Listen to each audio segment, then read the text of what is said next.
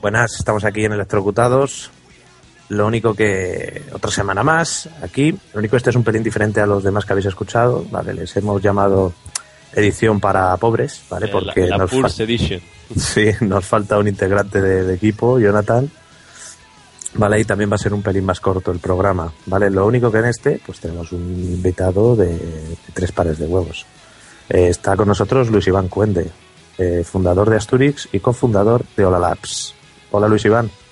Hola. ¿Qué tal aquí en Electrocutados, no? A ver qué tal sale esto. A ver. Y también está con nosotros el otro miembro, Ricardo. El otro miembro, ¡ay, qué miembro! El miembro viril. Sí. Bueno, el miembro técnico del programa. Y yo nada, yo soy Álvaro, con lo cual esto empieza, chavales.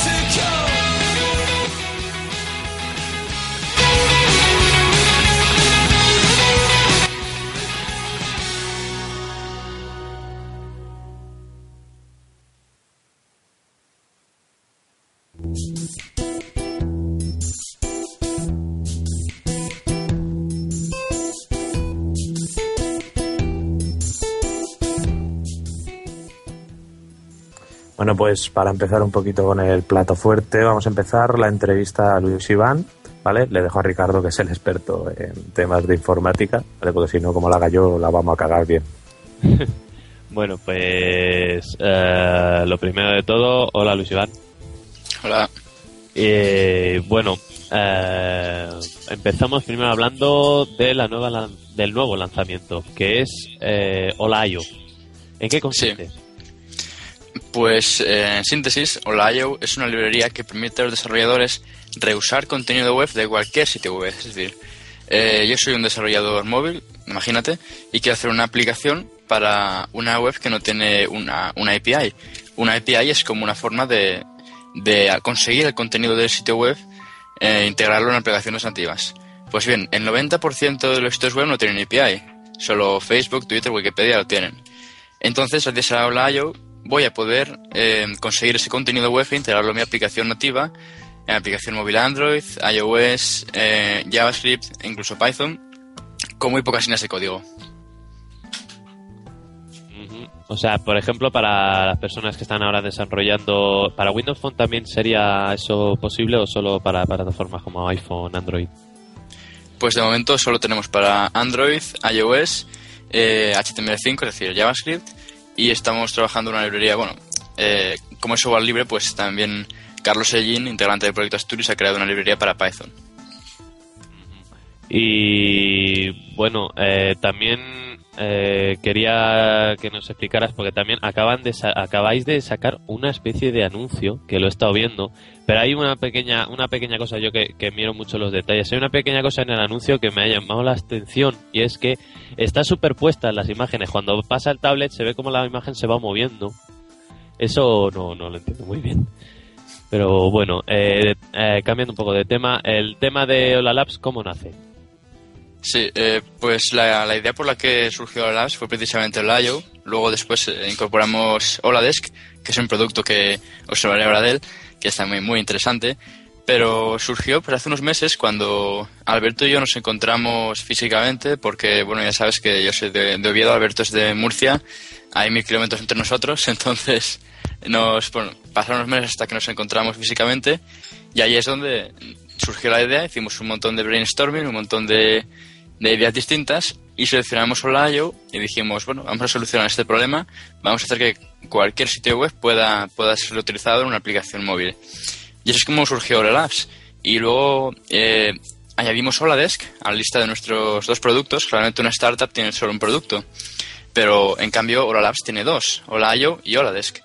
Y fue unos meses después cuando pensamos que Hola Desk, que es un escritorio distribuido, es un escritorio con widgets que puedes sincronizar en todas tus plataformas, pues pensamos que también sería un buen producto y ahora estábamos trabajando duramente en él para sacar una alfa en un par de semanas.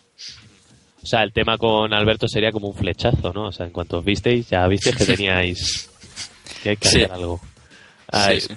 Bueno, y también teníais el proyecto que me has comentado antes de Hola Desk, si quieres explicarlo un poco por encima, así para tontos como yo, explicarlo un poco.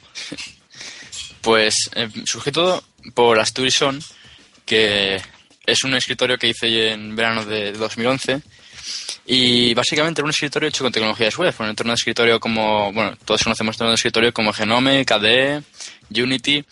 Pues me puse a hacer un entorno de escritorio basado en tecnologías web y entonces nació Asturix, que es el escritorio que ahora mismo tienen Asturix 4.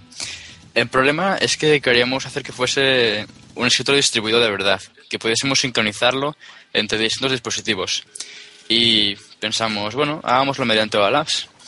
Y así es como añadimos la idea de Hola Desk a Hola Labs y ahora seguimos desarrollando el producto.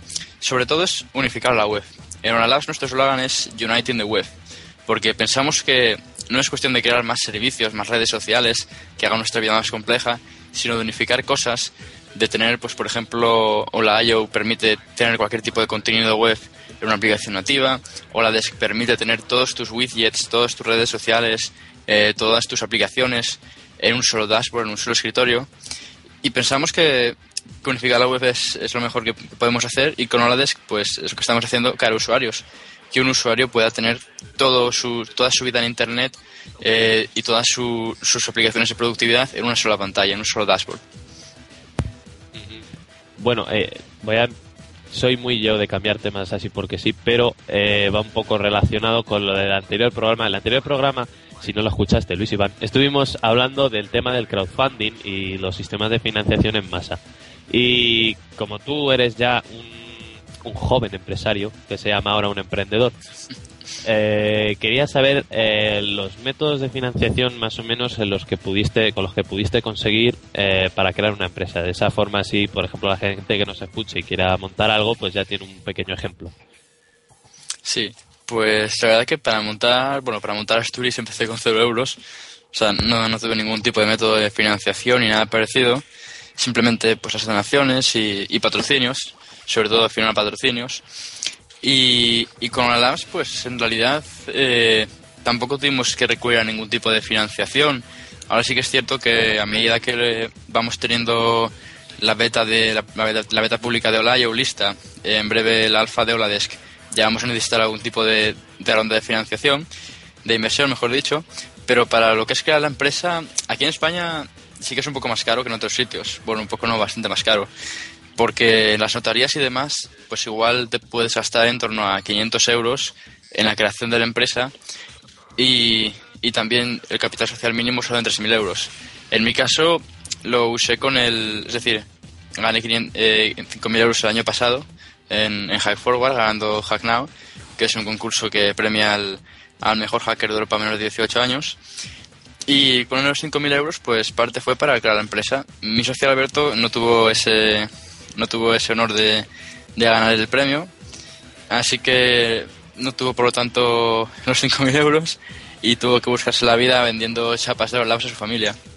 Y bueno, al final consiguió reunir el dinero necesario y básicamente pues con eso creamos la empresa. Respecto a métodos de financiación, sí que es cierto que el crowdfunding tiene un potencial enorme. Y ahora sobre todo estamos viendo que proyectos en Kickstarter están llegando a los millones de euros. Es cierto que los españoles, por ejemplo, lo tenemos más complicado por usar Kickstarter. Así que deberíamos recurrir a otras plataformas de crowdfunding como Indiegogo o ese tipo de plataformas que no son Kickstarter, porque en Kickstarter es obligatorio tener una cuenta bancaria en Estados Unidos. Y esos españoles, bueno, en fin, tenemos dificultades para obtenerlo.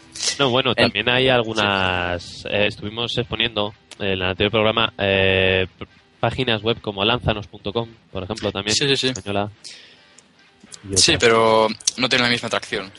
La que más se acerca es Indiegogo, que es a nivel mundial, es decir, no requieres cuenta bancaria en Estados Unidos, pero igualmente no tiene la atracción que tiene Kickstarter, que es ahora mismo, bueno, si tienes un buen proyecto y lo posteas en Kickstarter es que obtienes millones, obtienes incluso, yo diría que más que con una ronda de financiación de inversión normal. Bueno, no sé si Álvaro tenía una preguntita. Sí, no, yo quiero hacerle a Luis Iván una pregunta. Bueno, y sobre todo una aclaración, porque no hemos aclarado que tú, Luis Iván, tienes, si no me equivoco, 16 años, ¿no? Sí. 16 años, ¿vale? Y quiero preguntarte una cosa. Según te he entendido, con 12 años creaste tu primer sistema. Sí, eso es. ¿Vale?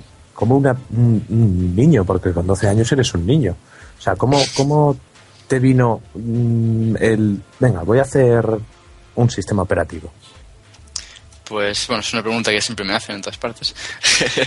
¡Hala! Y ya, la pregunta más porrera de siempre. Sí, no, es que choca. O sea, un niño de 12 años se dedica a jugar a los tazos. Pues la verdad es que yo tenía un ordenador viejo en casa. Bueno, ahora tengo bastantes, pero no son tan viejos. Pero era uno bastante viejo. Y un CD por ahí de una distribución Linux bastante antigua. Y pues me aburría mucho y me puse a instalar esa distribución.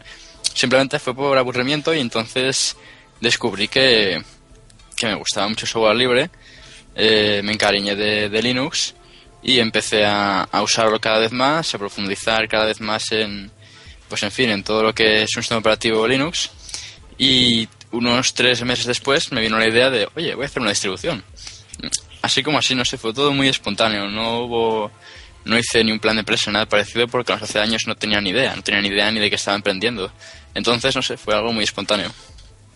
O sea, es como diría yo, el aburrimiento descubrió tu vocación, ¿no? Sí, algo así. Sí, bueno, yo creo que te digo, es asombroso, ¿eh? Sí, estuve yo viendo, entre el logotipo tuyo y el de Yuchi, hay bastantes parecidos. Creo que tendrías que llamar a los de Yuchi porque creo que te han copiado, ¿eh? Tengo yo bastantes pegatinas, sí. Tengo un amigo que trabaja allí y he visto las pegatinas, se parecen mucho. Y bueno, ¿alguna preguntilla más tienes que hacer, Álvaro? De momento... yo de momento no. Si tú tienes alguna más para hacérsela.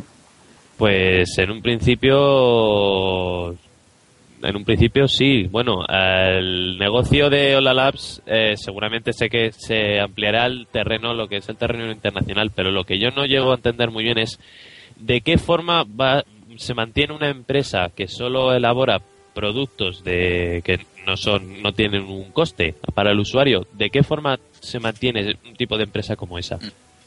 Pues tenemos un modelo de negocio basado en es un modelo de negocio freemium, que es free y premium, es decir, por una parte tenemos un producto gratuito, mejor, más que productos hablaríamos de servicios, porque lo que son los productos nuestros son software libre o están en vías de ser software libre, es decir, que lo que realmente ofrecemos son servicios.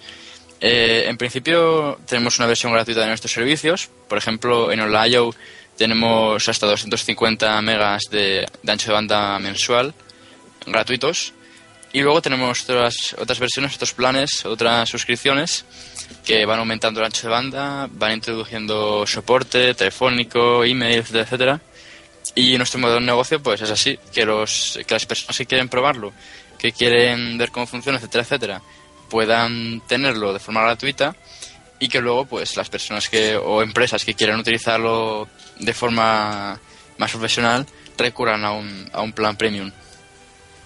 O sea, como muchos sitios web ahora que tienen unas versiones gratuitas que tú pruebas y luego después tienen pues las versiones de pago que obviamente son mejores. Sí, claro, es un modelo de negocio que cuadra muy bien y que permite pues a todo el mundo tener cabida en tu producto. Bueno, pues yo de momento yo con eso ya estoy satisfecho. Yo con esta pregunta yo ya estoy satisfecho. No sé, vale, si... pues sí, vamos a pasar, porque esto lo hemos introducido, ¿vale? A todos los invitados que vengan al programa, pues le vamos a hacer una pequeña encuesta, ¿vale? Que es de un poco de todo. O sea, no solo vamos a hablar de informática, vamos a hablar de cosas de que se tocan en el podcast y de cosas, pues, de gustos y ese tipo, ¿vale? Con lo cual, si está preparado Luis Iván. Sí. Vale, perfecto. Vale, pues voy para allá. A ver, ¿Android o iOS? Android. Yo tengo un Samsung Galaxy S2 con Ice Cream Sandwich y es una maravilla. Solo digo eso. Muy bien. ¿Una aplicación de móvil que recomendarías? Pues la verdad es que tengo bastantes, pero a mí me gusta bastante Paz, la red social Paz. Lo uso con mi familia y en los viajes, por ejemplo, es muy útil. Perfecto. ¿Windows, Linux o Mac? Pregunta obvia. Linux. Por una parte, bueno, Windows creo que casi ni mencionarlo porque es completamente obsoleto. Mac sí que tiene pues algunas características muy interesantes, pero igualmente es demasiado cerrado y yo quiero que mi sistema operativo sea mío de verdad. Perfecto. Muy bien. Vamos con la siguiente pregunta. ¿Personaje o compañía que haya influido más en el mundo de la tecnología para ti? Pues es complicado. Yo creo que la que más ha influido en la tecnología últimamente, pues... es una pregunta muy complicada. Yo diría que...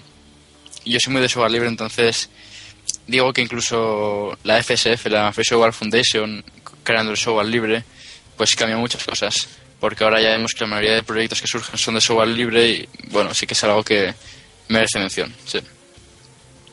Vale. Sé que no eres muy aficionado a los juegos, pero bueno, está dentro de la encuesta. ¿El juego o saga que recomendarías jugar? No sé si has jugado alguna vez algún... Pues yo no tengo ningún juego instalado en mi PC, ni en mi tablet, ni en mi móvil. Así que esta pregunta va a quedar en blanco. Entonces la siguiente creo que también, porque era Sony, Nintendo o Microsoft. Pues la verdad que no conozco ninguna de las tres en juegos, pero Microsoft tengo claro que no. Aunque no tengan idea. Bueno, o sea, quería para las otras dos repartido. Vale. Quiero que me digas un modelo a seguir. ¿Un modelo a seguir en cuanto a persona, por ejemplo? Sí. Pues es complicado. Mis dos grandes referencias yo creo que son muy dispares. Richard Stallman y Mark Zuckerberg. Por un lado, Richard Stallman pues es fiel a sus principios, y por otro, Mark Zuckerberg pues es un ejemplo de joven emprendedor que ha conseguido sus metas. El de Facebook es, ¿no? Si no me equivoco. Vale, y estas tres últimas preguntas ya es un poco off topic, ya está fuera de todo lo que tocamos. ¿Un libro preferido? Pues ahora estoy leyendo Donde tus sueños te lleven. Bueno, intentando leer, porque últimamente no tengo tiempo. Donde tus sueños te lleven, de Javier Iriondo. Me gusta bastante. Muy bien. ¿Un grupo de música o canción? Voy a decir género, más bien. Me gusta mucho la música electro para trabajar, pero no te sé decir artista ni nada parecido.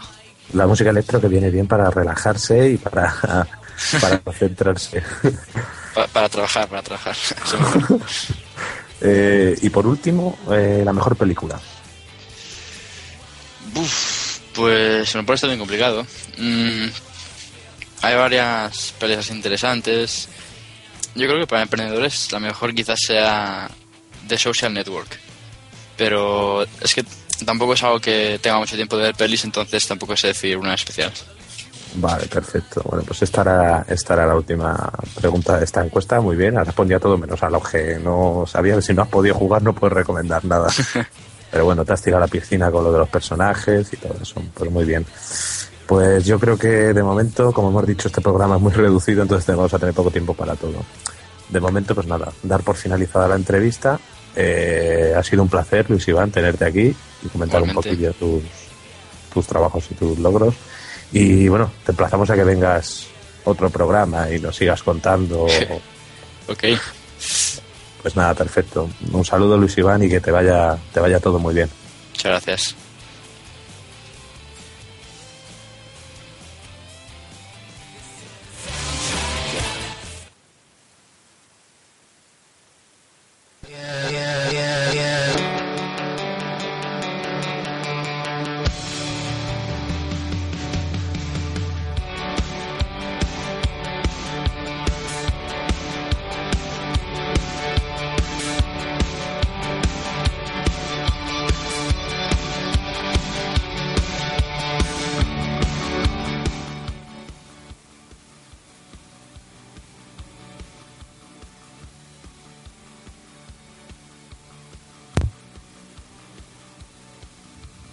Bueno, a ver, empezamos con las noticias. Si quieres, ¿empiezo yo o empiezas tú, Álvaro?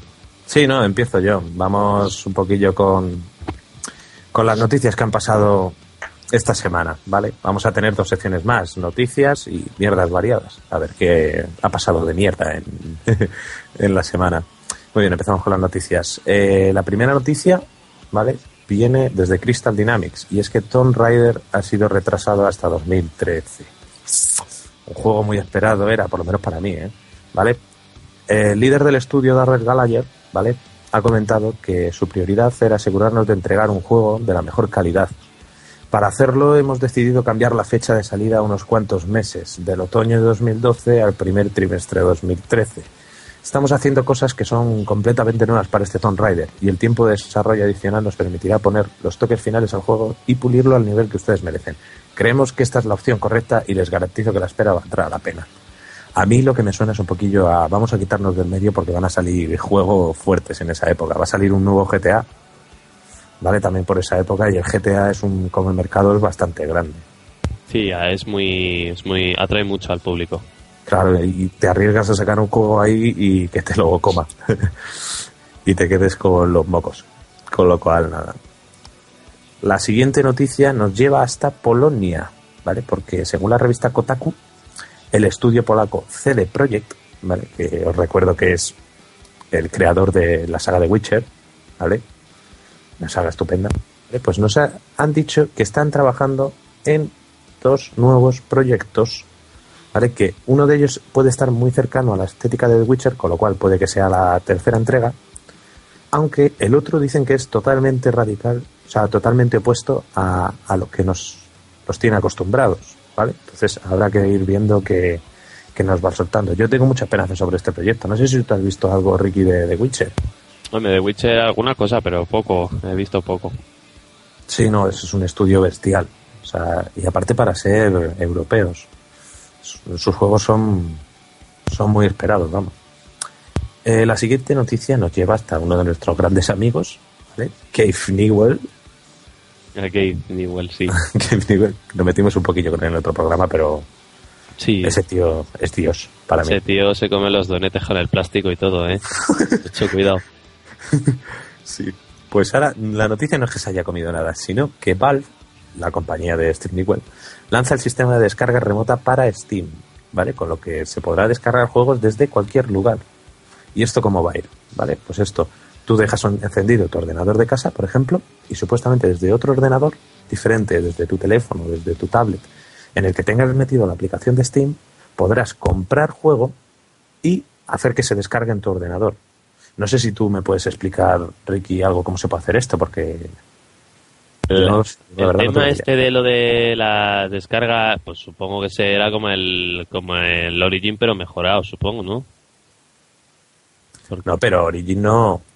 No, Origin no puedes hacer eso. O sea, esto lo que se refiere es que tú desde tu móvil, tú vas andando por la calle y ves oferta de tal. Y dices, venga, me lo compro. Y dices, tengo el ordenador encendido, venga, taca. Y se te empieza a descargar. Ajá, o sea, es como un iCloud para juegos. No tengo ni idea de lo que es el iCloud. El iCloud es el sistema en la nube de Apple, que tú haces una foto y se envía a tu dispositivo Apple, por ejemplo, a un MacBook o supongo que será, sí, supongo que será algo así. O sea, tú lo compras y se descarga en otro dispositivo que tengas instalado tú, el cliente de Steam. Sí, pues será igual, supongo. Será... Bueno, nosotros prometemos informarnos más y a ver si os podemos traer cómo funciona esto, porque... Es algo gracioso, ¿no? Que tú lo puedes comprar ahí y te lo descargues donde te Estoy cagando. Venga. Estoy cagando, voy a descargármelo. Quiero que después de cagar ya tenga el este descargado, con lo cual... O sea que... Y pasamos con la siguiente noticia que incumbe a Gaikai, ¿vale? Que es este servicio de stream de juegos. O sea, esto de que juegas utilizando el ancho de banda de internet, ¿vale? Sí. Pues te dice que Gaikai funcionará en equipos sin tarjeta gráfica, ¿vale? Es un acuerdo que ha hecho con Nvidia, ¿vale? Por el que van a ofrecer sus juegos, ¿vale? Tú vas a poder jugar en un dispositivo que solamente reproduzca... Con que reproduzca vídeos puedes jugar. Se llama la tecnología GeForce Grid. O sea, pero una cosa, a ver, ¿la gráfica la va a usar como en la nube o que...? Sí. No, es lo que te iba a decir. El GeForce Grid, ¿vale? Es un conjunto de tarjetas gráficas funcionando en la nube.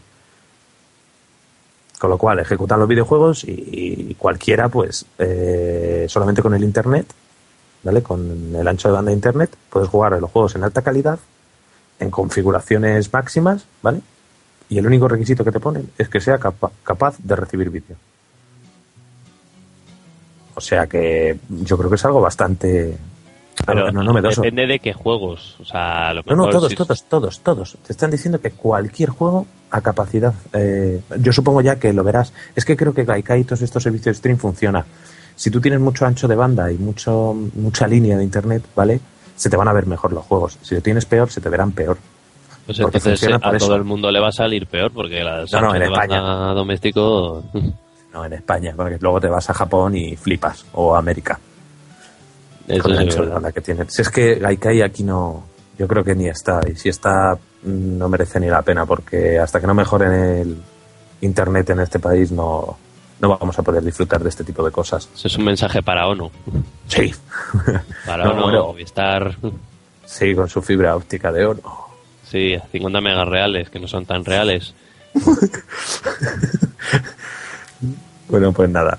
Ahí tenéis la noticia de Gaikai. Y la siguiente noticia incumbe a Microsoft, la compañía, podemos decir que no es la predilecta de Luis Iván, ¿no? De nuestro entrevistado. Es nuestra amada compañía de Steve Ballmer. Sí. Vale. Que ha salido una noticia en la que dicen que el próximo nombre de... O sea, el nombre de la próxima consola, ¿vale? De Microsoft sería Xbox 8. Según un desarrollador, ¿vale? Ya habrían recibido versiones alfa de esta consola. Esta noticia salió en una web especializada en la consola de Microsoft, This is Xbox, y te está diciendo eso, que la nueva Xbox llegará con el subtítulo de 8, ¿vale? Para intentar estandarizar un poco todos sus productos, el Windows 8, el Windows Phone 8 y la Xbox 8. Entonces sería como una... Palmer 8. No. Sí, sería un poquito tonto, ¿no? Pasar de Xbox 1, Xbox 360, Xbox 8. Cuando hay alguien que no sepa mucho de videojuegos y vaya a comprar la consola, dirá, madre mía, 360 es más que 8, ¿no? Sí. Voy a comprar mejor la otra. La 360 será mejor, ¿no? No sé, entonces Windows 2000 será mejor que el Windows 8. Sí. Y sobre todo porque el Windows 2000 es una mierda. Y el 8 es peor, así que entonces... O sea que, pues nada, ya supuestamente hay versiones de la consola, o sea, versiones alfa que deben ser, pues eso, un Transformer, hay un prototipo lleno de cables y de chips, pero bueno, supuestamente ya está. Con lo cual, no sé qué te parece a ti esta estrategia de llamar a tu consola igual que el móvil, igual que tu Windows... que la usa Mac. Lo único que la usa mejor. Mac la usa como Dios manda. O sea, pone el iPad, iPhone, pone la I, pero la I no indica que sea de todos, indica que es de Apple. Y eso es lo que tiene que hacer. Tiene que poner un nombre que indique que es de esa empresa, que no es de otro sitio. Claro, porque es que imagínate que sale iPhone 4S, ¿vale? Y luego te dicen, no, en vez de iPad 2, vamos a sacar iPad 4S. Y la gente se quedará como, oye, ¿y el iPad 3? ¿Dónde está? Claro, eso tiene que ir con un orden, si no, no... Cosa que quiero recalcar. A Nintendo le pasó, ¿eh? A Nintendo con su 3DS había gente, padres y eso, que iban a comprar, ¿vale? Y como la diferencia de Nintendo DS a 3DS, decían, bueno, pues compro este juego de DS tal, y se lo daban al niño, ¿vale? Y era de la 3DS. Y no le funcionaba. Bueno, creo que sí le funcionaba, pero claro, bueno, está que no también, se vería. También el tema ya antiguo, de Windows, cuando antes del 95 se llamaba Windows 2.0, 1.0, vieron que no surgía mucho, pusieron Windows 95. Entonces ya dijeron, hostia, 95, eso es la leche. Sí, por lo que te he dicho. El Windows, ellos van y dicen, a ver, Windows 8, Windows 7, Windows 2000, me llevo el 2000. Claro, es mejor, ¿no? Hay que estar muy atento del nombre. Una empresa, esto de Xbox 8, no sé cómo le va a ir, pero bueno. Estas son las noticias que hemos encontrado, ¿vale? Más o menos. Y ahora vamos a pasar a la sección preferida de Ricardo. Mierdas pariadas. Ricky, súbeme la música. Súbeme la música, Ricarreco. Súbeme la música, Ricarreco.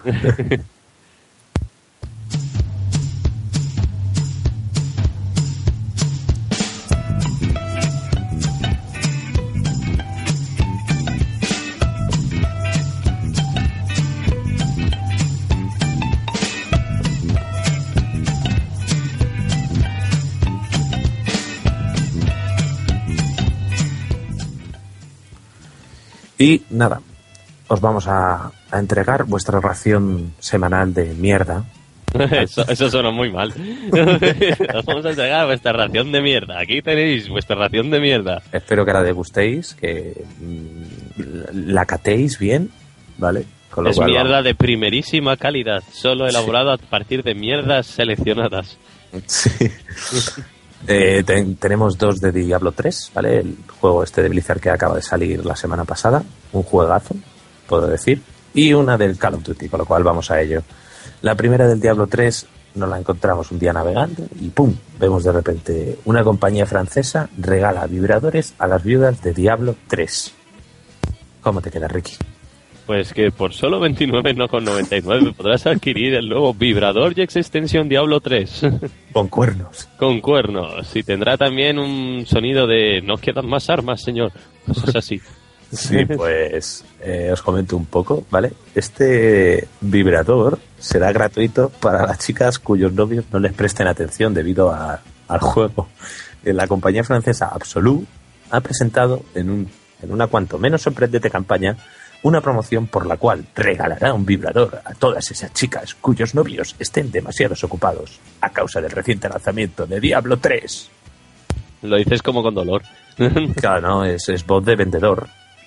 Como voz de Steve Ballmer cuando vendía el Windows 2.0 o el Windows 1. El Windows XP. ¿A thousand? Oh, my millions, all my music, oh, my millions. Ay, mira. Vale. Os voy a explicar, para todo aquel que quiera conseguir este vibrador, ¿vale? Lo que hay que hacer. Lo que hay que hacer es lo siguiente. Tienes que publicar una foto en el perfil de Facebook de Absolute en la que aparezca la solitaria dama con una copia del juego. Una vez publicada, pues te mandan un código y entras en su web, lo canjeas y te mandan el vibrador a casa. Totalmente gratuito todo.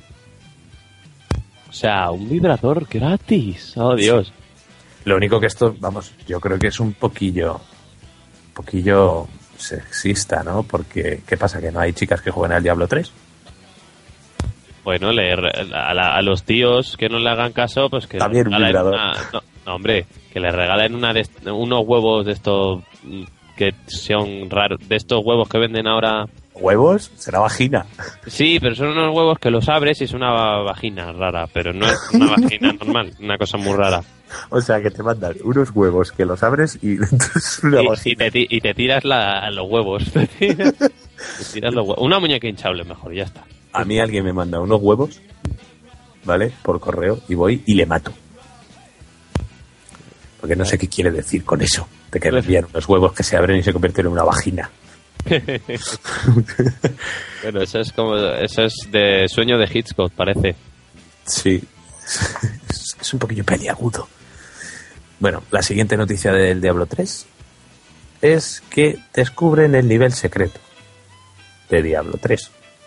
Me redundo yo mismo, ¿vale? En el Diablo 2 existía un nivel secreto, ¿vale? En el que un ejército de vacas asesinas te atacaban a lo bestia, ¿vale? Tú te metías y venían un ejército de vacas asesinas y te atacaban a lo bestia, ¿no?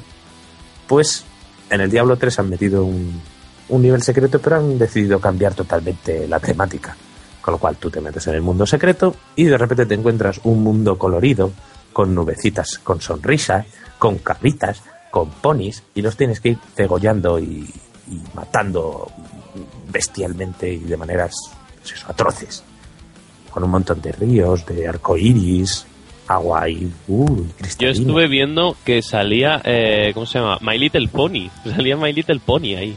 Sí, y va el tío ahí degollándolos y partiéndolos por la mitad. Tú dices, joder, qué bien, me voy a tocar un rato.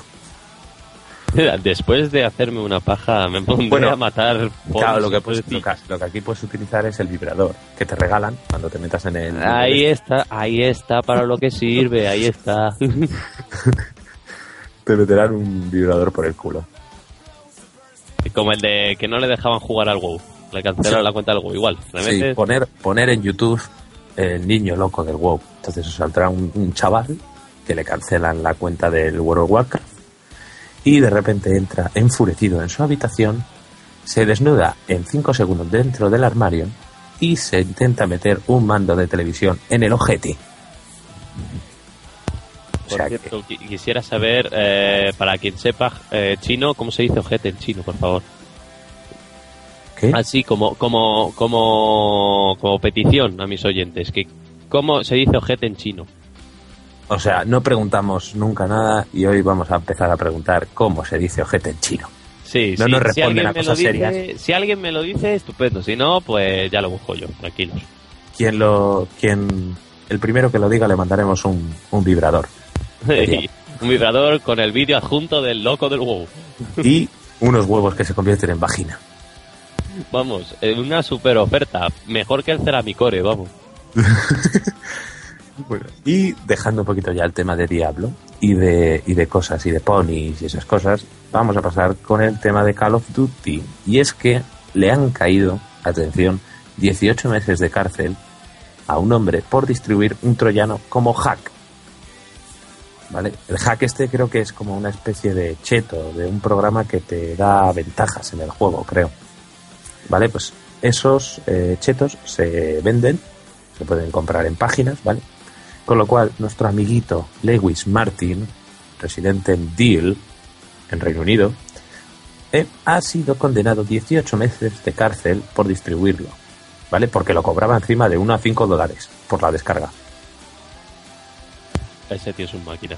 Sí, pero es que, espera, que ahora viene lo mejor, ¿vale?